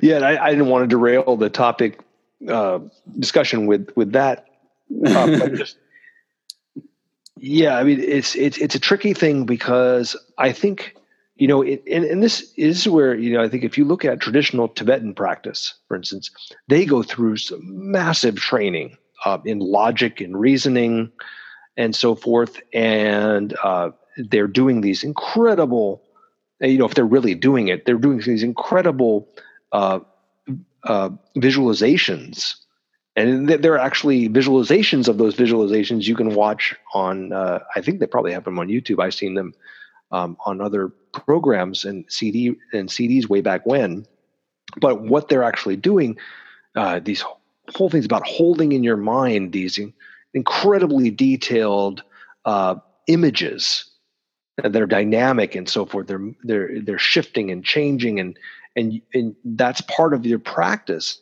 This is uh, uh, uh, kind of the Vajrayana uh, mandala meditations. Um, they're doing all these kind of trainings of their mind. Um, and to a certain degree, a lot of things are logical. It's like if you if you do this, you take this path, um, then you will probably have these these this types of experiences. Um, but then there's this kind of translogical, transcendent aspect where things just go off the game board. Yeah. And um, and there's no way to explain it. So when you're talking about how do I relate this experience, a lot it's, it's impossible to relate those those really transcendent experiences because the, that's when there is no you anymore.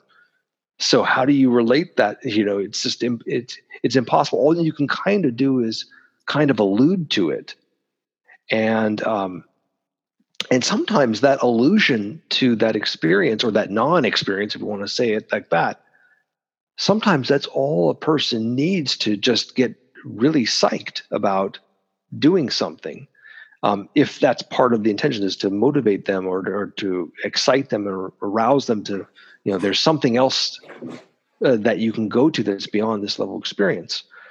Now one thing i would also another caveat that there are always these caveats to things i've, I've realized that you it's know very uh, very nuanced topic yeah. It is it is. And how close it is related to drug experiences. Um, and i think anthony you were also alluding to that, you know, about the high and then coming back down and, you know, and then how do we keep moving through this? But there are these experiences in meditation that are very similar to, in many ways to drug trips. And we have to be honest about it. Um, and particularly in the uh, Kundalini yoga type tradition. And, you know, when you talk about uh, Yogananda, um, he had all these kinds of really far out experiences, even before he he had his first samadhi experience.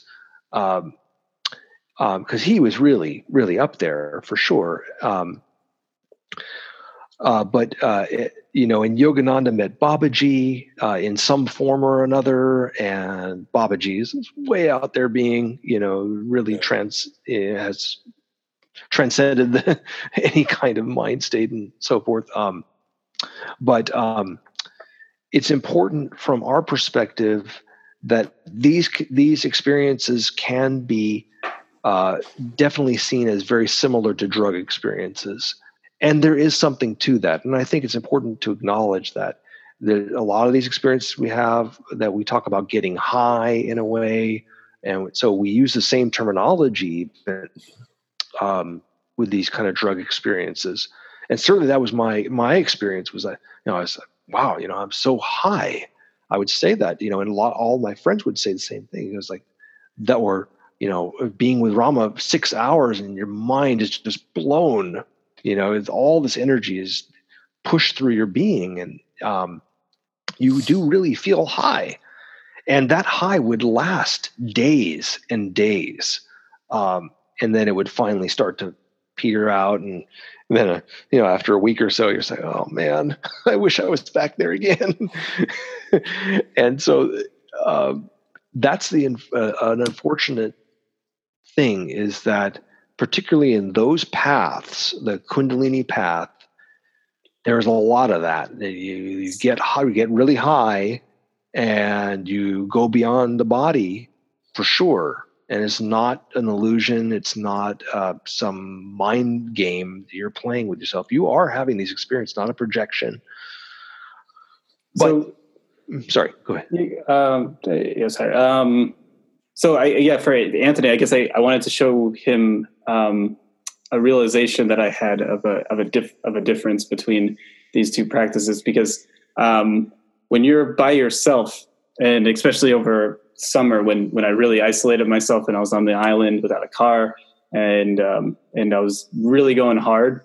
Um, the biggest um, uh, thing that I felt that was similar but almost completely opposite to what you just explained was, was the low point uh, was the low points is when you're by yourself you you experience the low points and they're they're almost like depressive states and, yeah, and yeah. You, you feel like just uh, picking up your pen to do work that you actually have to do is almost impossible and and you're just like and you want to fall back onto every single um, uh, ha- bad habit that you used to have and, and all this stuff and and you're you're, you're in such a, a low low place and then finally you, you get like a decent night of sleep or something. And this is like this is like an extended period of time where your meditations aren't working, your your breathing exercises aren't giving you the highs that you wanted uh, anymore, and you don't even know why you're doing it, but you're still just sitting there and doing it. And then you just like it, it's like hey, I, I I just can't remember uh, in recent times crying for any for like actually legitimately crying, like tearing, oh, tears coming down my eyes, um, like disappointed in just my failures. And that feeling eh, and then just like screaming it from it and, and, throwing books and stuff and my neighbors just hating me i'm, I'm sure. Um, getting through those nightmares of experiencing the shadow um, is is is the exact opposite. But when you come out of that experience you you feel reborn uh, like a like a transformation happened. Um, and and that, that could be the the antithesis. Because like we you know we've already brought up that that there are different ways to to experience the, the, this stuff. And um and perhaps the, the, when you do it in a more lonely way you don't have a a, a rama there to beam you with energy. Um so it's like how do you get your juices going? It's like well you got to hit you got to hit some sort of bottom and there there's an opposite way because uh, if everything's a circle then if you go this way you're still going to get back up uh, i guess i don't know so, how did you pull yourself out of that that depression? Weed helps. you get some wins and you you get some wins you um, the the realizations of of this of the long term work like uh, habits um, and then being able to when when things start going more long term and you start seeing in bigger patches and you're like you're like oh if i work on this for five years as opposed to like three months you know it's like how how much further can i push it and stuff? And you start getting excited for the future and stuff. And then and then next thing you know you're you, you have another experience and then and the next thing you know you're back down again. And it's like but you you, you like the down though because the down's not as down as last time. So you know that you're you're going somewhere um, but it, it's hard to measure the the uppers but it's easy to measure the, the lows because because they're they're just so memorable that's right that that's when you're in the fetal position, rocking back and forth, and crying like a little bit. yeah, it's like, uh, yeah, yeah. I've been there. Everyone's been there. you know, I would say one one thing that was a good reality check for me, um, and this was several years after um, uh, Rama uh, Rama died, and um, there's a whole drama about that. Uh, but um, one of my friends recommended to me uh, Eckhart Tolle's book, you know, Power of Now, and of course now Eckhart is this huge figure, Oprah, and all that stuff too, right? Um, this was before then, but um, but I didn't at first when I picked up the book, I didn't think much of it, you know, just off the cuff. I thought, it, you know, this intellectual and you know, just talking and you know, and very basic, what I could thought very basic ideas. But then I realized when I was reading it, you know, there was really something to that. And that the problem with the type of path that I was on, it was very much kind of achievement oriented in a certain way that you had these levels and you had so many expectations um, that you weren't in the now a lot of times. You weren't in the present you're, you're you were always a lot of times thinking about the future or looking back at the past and you know criticizing yourself for not doing this and that and being and then um, this was such a great uh, other viewpoint in a way in the practice is that you know to to just not have that type of uh, mentality that I you know it's always getting to another rung in the ladder and um, you know where am i and where is the teacher and you know where am i in in in his process and and you know his set of levels that he's defined and all this stuff. And the problem with the expectation based path is that it can be very depressing. You, you, you know you're you're here and you really wanted to be here and you know maybe at a certain point you were here and now you've fallen back down to here. And uh, you know how do i get back to that state? And all the stuff about states of mind. And then you realize that it's not just about states of mind. It's that there are there are aspects to you that completely transcend states of mind. And and so having these different types of viewpoints you know one being this kind of very uh, much uh, there are these different levels of experience and different mind states to hit and uh, you know different samadhis you can get to. And then there on the other side there's there's nothing to get to. There's nowhere to go. And to just completely drop into presence and there is no achievement. There is no experience to be had you know i would find that a lot of times i would oscillate back and forth between these things depending upon what i needed at the time so mm-hmm. sometimes i would you know i would be you know uh, doing that presence thing and then i would find that you know it's not doing anything for me now and i really need to have that kind of um, achievement oriented view and, and get back into that and then i would flip back at a certain point and you know that was taking me too far and i would go back to this other end of the spectrum and kind of oscillate between these two extremes of non-experience and total experience um, and um, so I would find that that having that as another side of things was very helpful. Now, one thing is that that Eckhart's type of teaching, you know, the presence-based practice has become extremely popular now. Um, lots of different teachers are teaching some variant thereof. They have their own kind of system or their own formula around it, but basically it's a similar kind of thing where there's just presence and they actually, a lot of the teachers, you know, kind of poo poo the whole energetic Kundalini yoga type experience because they say, oh, that's just phenomena. You're not in uh, the divine absolute, you know, which is what their fixation is. Mm. And um, it's uh, one thing that's been good for me is that, you know, I've been studying with this teacher, David Spero, now for going on over 11 years now. And his experience is very much that you know the absolute and that type of experience and the non-dual advaita you know kind of consider that all kind of one category. Um, that's one one beautiful aspect of experience. But these shakti energetic kundalini type experiences are also uh, uh, very important in your development and to think the Shakti is just some phenomena that is completely divorced from the absolute is a mistake as well. So but, uh, how could it, how could it, I, am trying to wrap my mind around that. How could anyone think that the, the two are divorced of each other? That's what I don't understand.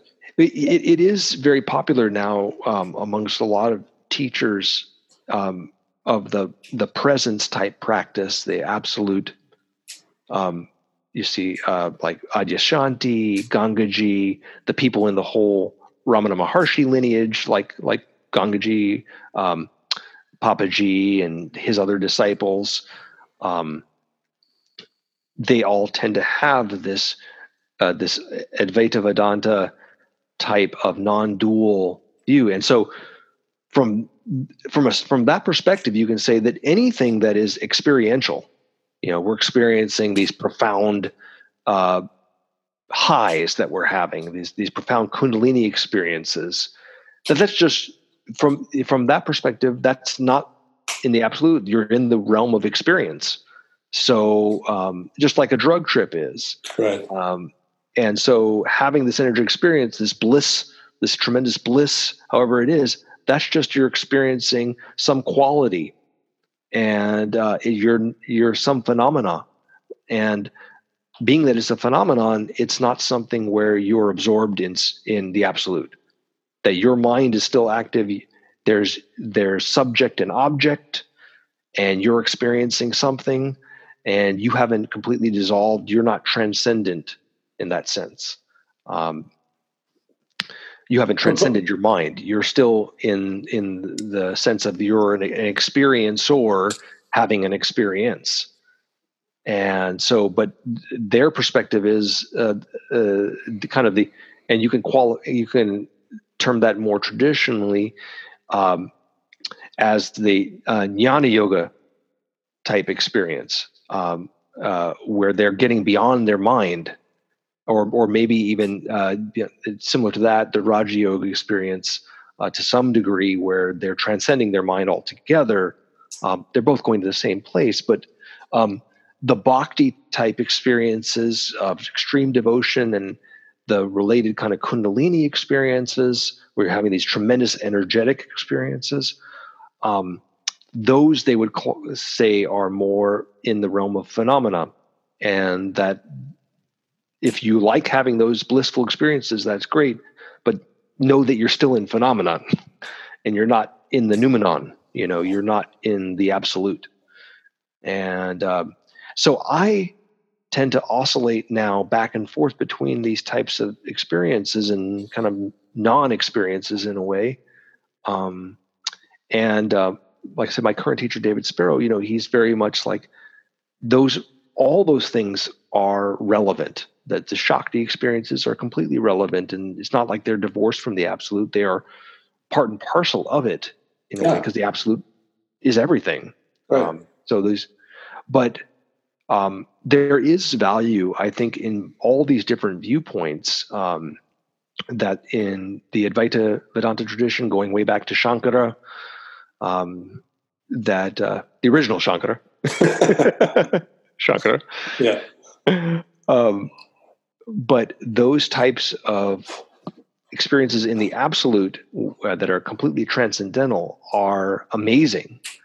But so are these other experiences where you're absorbed in Shakti, um, in this divine energy. And to divorce one from the other is, can lead you into kind of some schizophrenic state um, where now you're seeing all this as not as a part of the one part of the experience the you know the overall kind of totality but you're seeing them as one or the other and that can be a mistake um, I, I think that's a mistake, and I, I think all of this are different different stops along a road that lead lead you back to mel- melting with, with the one God. Right? They're all different different steps along the road. Like for example, Shakti.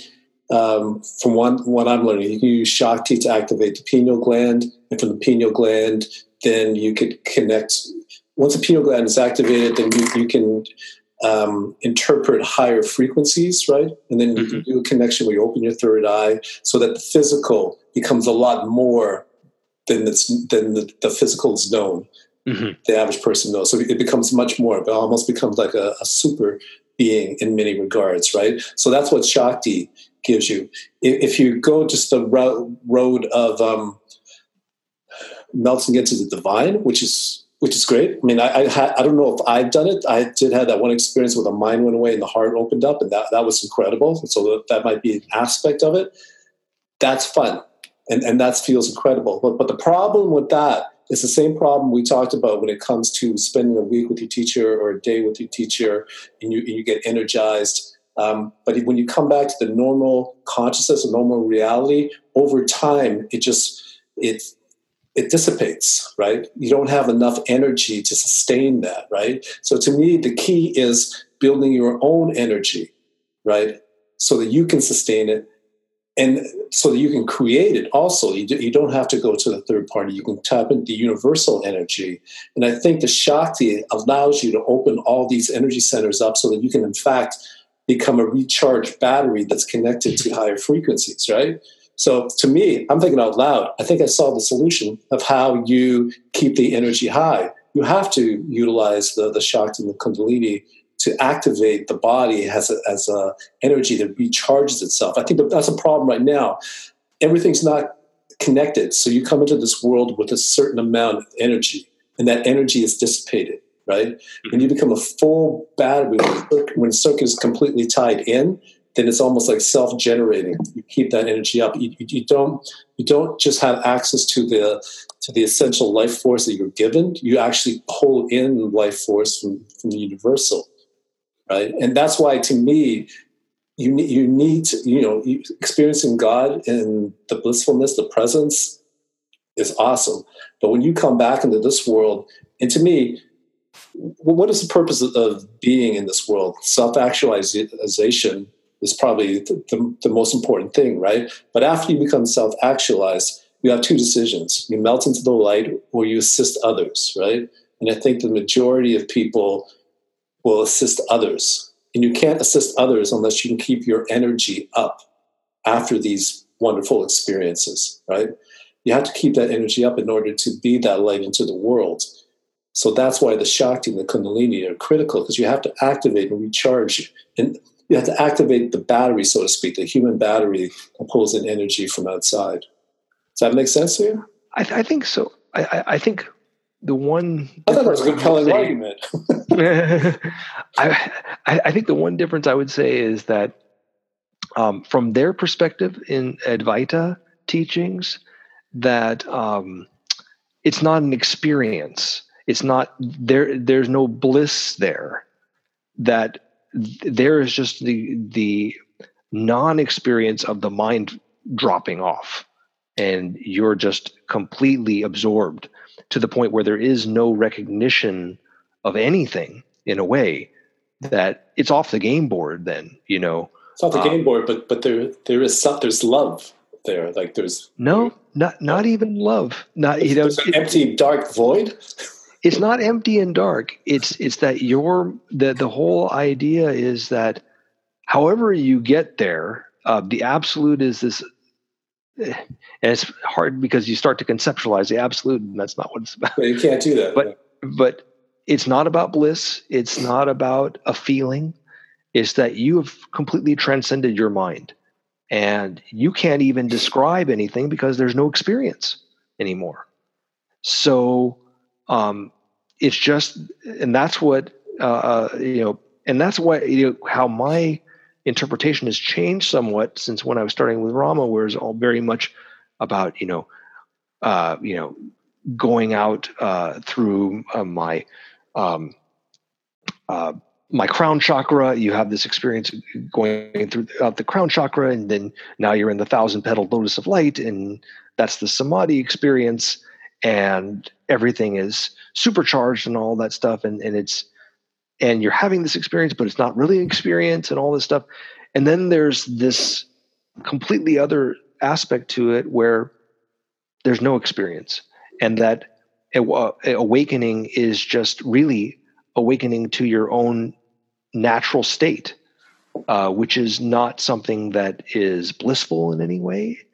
It's just that's your natural state. And um, it's impossible to describe, but when people are talking about awakening, that's generally the perspective. So when, you know, the term enlightenment has this connotation of something super um, to it as right. well. Um, and then, of course, you know, there's the whole other side of enlightenment, which is more intellectual enlightenment, um, and you know getting yeah and then you see a lot of the, the so-called aha moments that people have. And that's kind of the other side of it too is that you know it's just okay you had another intellectual uh, experience. You you've you know you've learned something maybe um, or maybe it's shaken your world you know this this type of knowledge. But still it's just another it's it's just another experience, just another uh, bit of knowledge. In other words, so I know that a lot of these things get juxtaposed, and that's part of the problem with the the modern state of things in the spiritual world. I think is that a lot of these things can get completely confused. And whereas when you study with a teacher, like I did with Rama, that you're in this program and you're just doing this program, uh, doing this, you know, following this script and um, and Rama would be Rama particularly was very uh, real about things, and you know, say, "No, you're you're not getting you're not getting what I'm trying to say. You know, you may think that you're getting it, but you're not you're not on online with what I'm saying at all." And so there, that's the good thing with having a teacher is they cut through that illusion and and uh, you know, kind of uh, these misunderstandings that you have as a student. Um, is that they, you know there there you it's not just you depend upon some other side of yourself to check yourself. There's another being there that's saying you're the doing it or you're not doing it right you know? And um so having that was was was good. And i think that people who don't have that that's one downside is you can definitely uh, mislead yourself very much so you know? Whereas when you have a teacher um and you've you've really pers- gone down that path and you're really following the the the dictums of the teacher then um at least you have that other being there to check you and uh, say you know whether you're really following the path or not. Whereas you know uh, you we can get all into all these different aspects kind of this kind of mushy gushy side of spirituality where you're you're dabbling and then oh that's really cool and that's another aha moment or something like that. But that's not what it's about. You're not really transcending yourself Right. um, and getting beyond yourself. You know you could just be going in loops. And uh, these are just nice intellectualizations to have and nice words to read. And i think there's a lot of that out there too. Um, Definitely. So it's it's a difficult thing to, to say you know when we're talking about all these different aspects of the spiritual practice. I mean because i didn't rama certainly introduced us for instance to uh, uh, some aspects of jnana yoga um, and self-inquiry the neti neti not this not that um, and uh, not getting stuck in anything and and uh, and really going beyond yourself. But there was it, it was less we were less oriented to that. Our our primary thing was really kundalini meditation practices. Um and one way i think i did get misled in in a way you know besides like i think one of rama's things about uh the the whole uh, ego gets annihilated as part of the enlightenment process and that's uh, and and that's the the fundamental criterion to defining enlightenment is the the annihilation of the ego. Um, the other side of things was that you know okay if you if you meet a teacher, one of the criteria that uh, if decide if they are enlightened or not is that they are emitting in some way this gold light. And so I came out of that, my experience with Rama with that idea. And that may be a side effect of enlightenment, but you shouldn't be stuck with that as, as you know, uh, some major criteria of, wow, you know, this is somebody I should be studying with. So it's very easy to be taken in by that, that, oh, this is amazing, that this must be the next teacher for me, kind of thing. Um, so um, the the whole sense of uh, you know they are transmitting gold light. You know, it's interesting. I, I had experience. You know, when we were studying with uh, Sri Shiva, um, and I don't know what what name he's going by these days. Uh, is he Dattatreya Shiva Baba now? Uh, Dr. Um, Bhaskaran Pillai, just using his. Dr. Bhaskaran Pillai. Yeah. Okay. So when Dr. Pillai, uh, you know, when I was on an India trip, I remember, um, and this is one way that I that I got to know that you know, it wasn't just that I, you know, I was. It wasn't kind of psychosomatic that when you know when I was around Rama or around Shiva that I was having uh, this experience of experiencing gold light. I remember on that one of that first India trip I think I went on. Um, I turned on the TV and there was this old guy on the TV and I could see all this gold light coming out of the TV. And and then I found out that this was uh, Maharishi Mahesh Yogi, TM, the TM guy. And up to that point, my whole impression of TM was, oh, it's a very basic practice. And I heard stories about the Maharishi and didn't sound like anything like I, I was interested in. Didn't sound like a very trend, a real transcendental experience to me. It just sounded like you get a mantra and you do this practice over and over. And yeah, but sure enough, I didn't, I had no preconception about this guy I saw on TV. And yet I had this experience. And um, it wasn't that he was my teacher to be, but it did show me that a lot of these people can have that same exhibit that same uh, aspect to themselves that they can transmit energy. So transmission of energy should not be taken in any way as this as a sign that oh now i've found my teacher. Um, it does imply that they have some level of knowledge. And even rama told us in one of the tapes that you know you can go to india he said and you can meet some beings and they can definitely transmit energy and they can uh, be going into some different samadhi states but they come back down and they're just nasty people. And so uh, don't confuse one for the other that you know just because they can they can do these things uh, he described them like one trick ponies. You know they can go up into samadhi and come back down and they can be nasty again. And um, so it's very easy to be taken in by teachers like this. They they can manipulate energy and you can get manipulated. Very that can definitely happen. And that's one of the dangers with that side of the path. You know so you know there are dangers on every type of path. So you can get completely deluded in the advaita vedanta path which seems so safe that's the one thing people uh, people in our society like is, is it can be it's very intellectual it's very understandable it's very logical. Um, you know there are no real logical hangups with that path so much as opposed to like the bhakti path you know it's it's, it's very emotional and uh, you know uh, there are all these traps where you can get sucked up into being worshiping a teacher and getting all caught up in that. And so but all these paths you can see they all have their traps.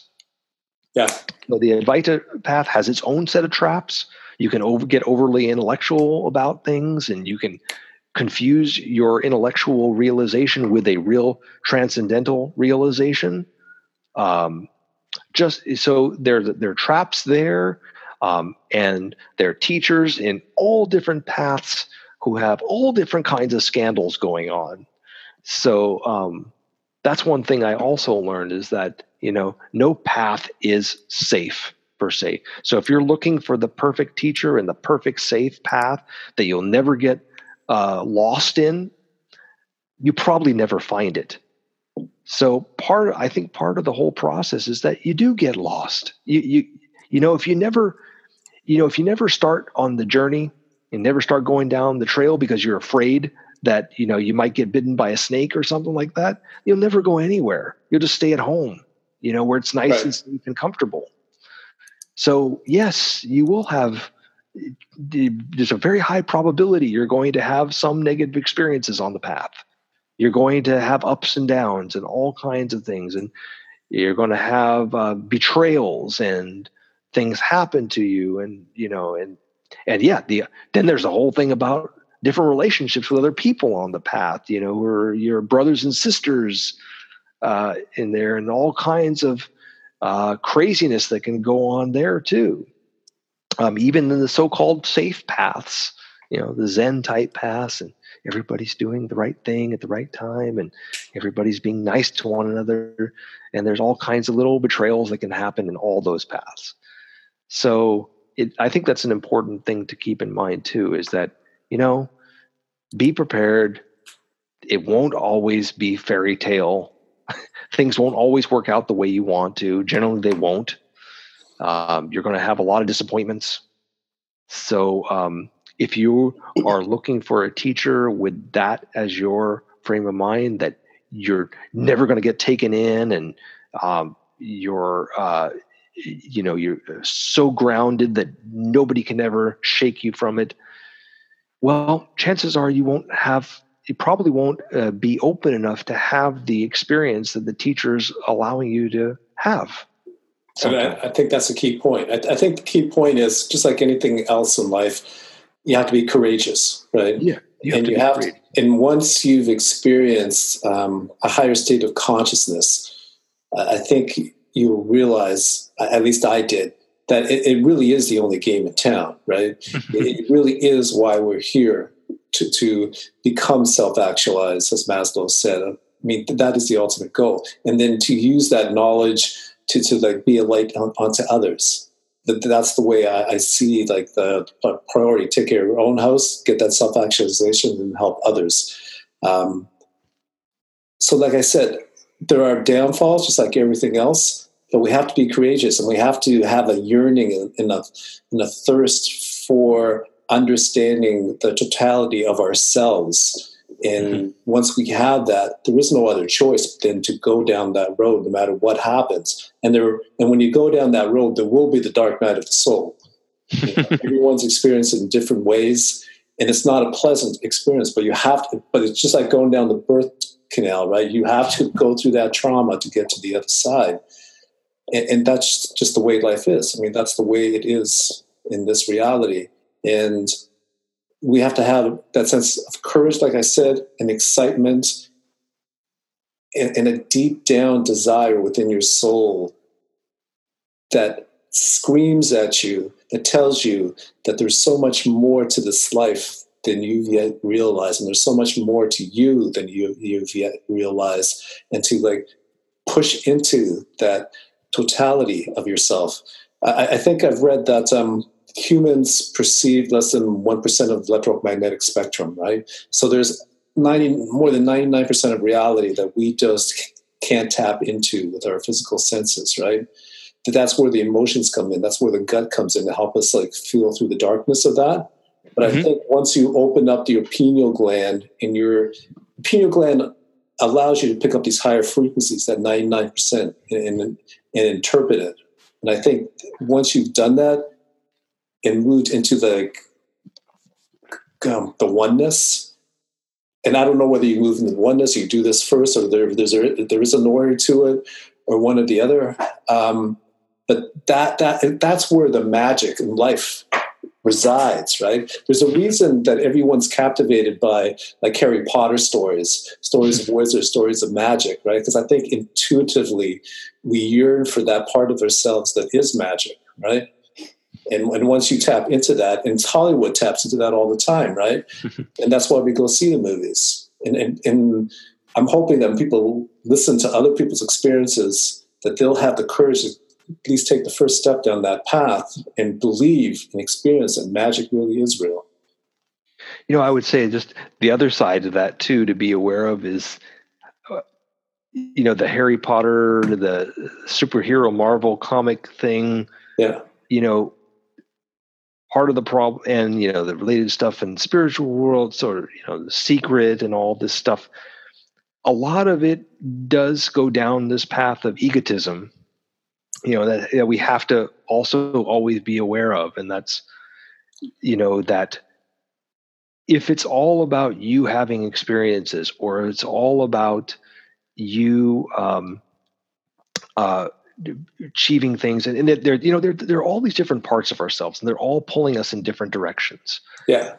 And so there are parts of us that uh, you know are are real egomaniacs and uh, uh, really want you know and it it's an interesting thing when you if you really accurately or try to accurately and calmly self-reflect on what you really want in life it's interesting what you come up with. So if if you go down this path of um like uh you know it's very popular now with the whole se- the secret and uh, creative visualizations and stuff and stuff that we did you know in in uh, Dr. Pillai's program too, um, that you have to be very honest with yourself about what it is you really want when you're doing these things. Because a lot of times you'll find that you say, "Oh, I'm really on this path for self transcendence," and what the the majority of what you're actually doing is just trying to get things you want in the material world. and and right. I think a lot of people really go through this and delude themselves about what, what it is they really want. They rationalize themselves, well, oh no, I need all this stuff and and the, the divine has to give me all this stuff so I can uh, be everything that I am and and serve humanity in this great way. You know, when really all it is is, you know, yeah, you really just want all these things. And it's it's interesting too that I think if you go into traditional spiritual stuff, it's not that they don't they didn't have all these practices.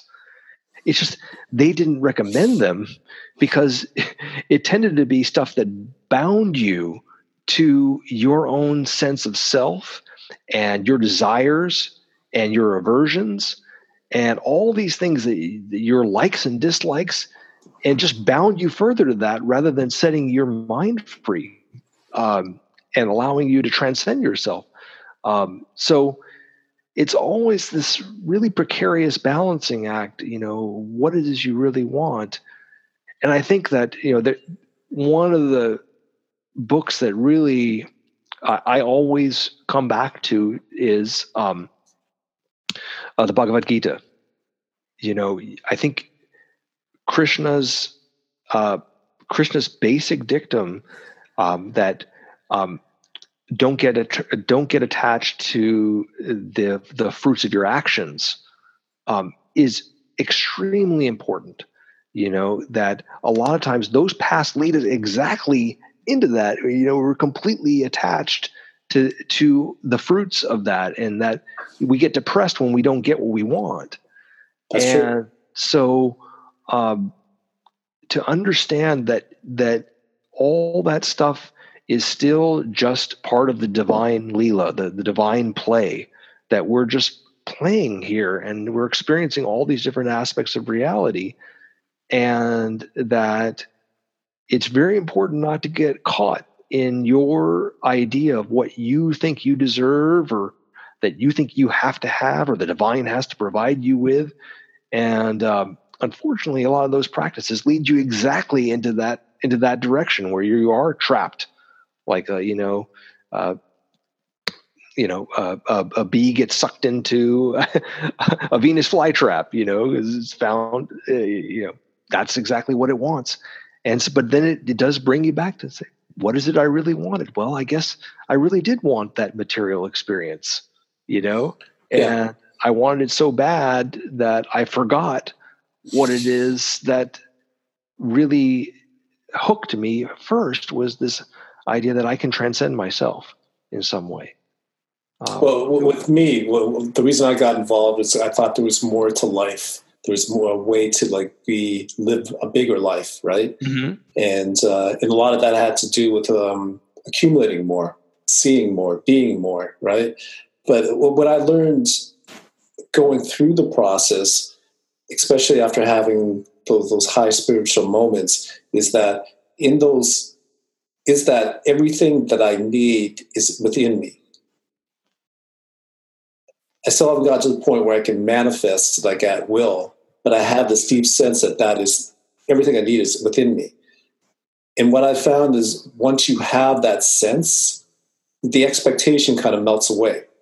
You Mm. go you go along and do what you need to do, or or do- do what you feel passionate about, or do what you feel moved to do. And there's so much less expectation on what's going to happen because you know it's all in here. You know it's all there anyway. Mhm. Right? There's nothing to be worried about. There's nothing to. Um, there's nothing. To, there's nothing to worry about. Is, is the bottom line, and and there's a sense that no matter what happens, and it could be bad, sometimes it could be good, that it, it all plays out in a way that is perfect for you in that time, right? And when you have the, that deep belief in that, it makes things so much easier. It's the expectation that kills you every time, right? Because this, because you know why? When I went to Joe Dispenza course, he spent a lot of time like on this, and um, and he had the same experience too. Like after his methodology, so to speak, is to you know do meditations, and if you want to manifest something, feel as though that's already happened, see it has already happened, um, and I guess most importantly, feel has it, it. It is already happening. So in that mindset, in that feeling, in that space, there is no expectation because it's happened, right? So by following that route, he was able to get rid of expect ex, like expectation at all. Like it didn't exist because in his world, he would just go in and create it, and then he would just leave it and not like think about it, Mm. right? And I, I think in that, and I realized that in my own way. But when he verbalized it, I said, "Yeah, it, it's when you're expecting, you're in the future. You're not in the Mhm. moment. You have to live Right. in the moment as much as possible. You have to do your walking meditation when you're at work or whatever to keep you in that moment. You have to do your half an hour in the in the morning, maybe half an hour at night to ground yourself, keep you in the moment, right? You have to be in that moment in order to manifest. And that's really what we are. We're, we're beings that manifest. That's what the only reason we're here, right? We're we're that's the only thing we can do here, really, whether manifest on the positive side or on the negative side. You know, I don't like to use labels like that, but if we don't do anything, we're manifesting, right? we're manifesting probably things we don't want. So to manifest and move forward in the spiritual practices, you have to be in the moment. And in, in, regards to manifestation, that means no expectation. Feel and see it has it already happened, right? And once you can do that without fear, then I, I think you've, you've crossed a, a wide chasm and you're well on your way to being happy in your life more often than not, right? Um, Sure, sure. Ari, we're over two hours into this. I just like to say thanks for being on this podcast. Like uh, I've got a lot out of it. I think I've worked through some of my own questions that I had in my mind. Um, is there any last like things you'd like to summarize or talk about? Yeah, I know.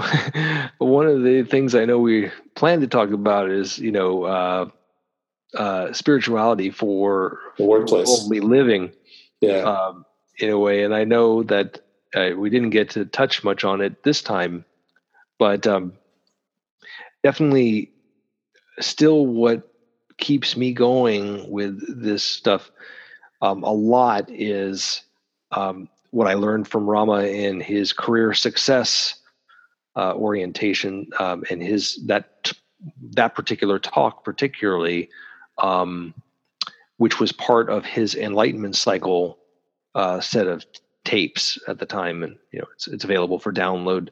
Um, so if people want to get a different perspective on career as a yoga, which I think really is so important in this day and age, um, I would recommend that they go to the ramameditationsociety.org website um, and look for that enlightenment cycle uh, set of talks.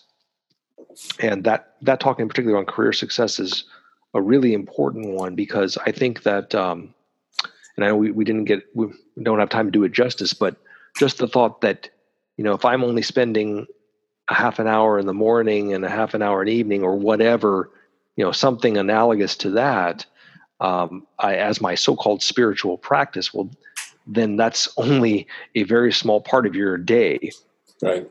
And what about all the rest of the day when you're spending the 12 hours or whatever in, related to working and uh, in, and uh, and doing uh, some very physical tasks and intellectual tasks? You know how how are you using that? How is that advancing your your consciousness that all that time? Um, not just in terms of getting what you want, but you know you're you're doing your job and uh, in a traditional monastic setting all that time is devoted in some way or the majority of that time is devoted to spir- so-called spiritual practices. Well how do we turn that that all that time we're spending working into yogic practice into uh, practice that advances our mind and helps us transcend ourselves? Um, and uh, Rama talks a lot about that, um, and particularly the, the aspect of using computer science, particularly, and this goes way back before people even knew much about computers. Um, in the early 80s, he was into this stuff, even before the Macintosh, uh, and and how people can use computer science, uh, especially to advance their consciousness and that whole practice of computer programming, computer science, um, as at the same while at the same time they're actually making a living and making a pretty good living at it. Um, so um, I think that, that that that talk is very very important to me. That keeps me going um, when I start to fall off the path and start to get frustrated by things not working out uh, Right. the way I hope they would.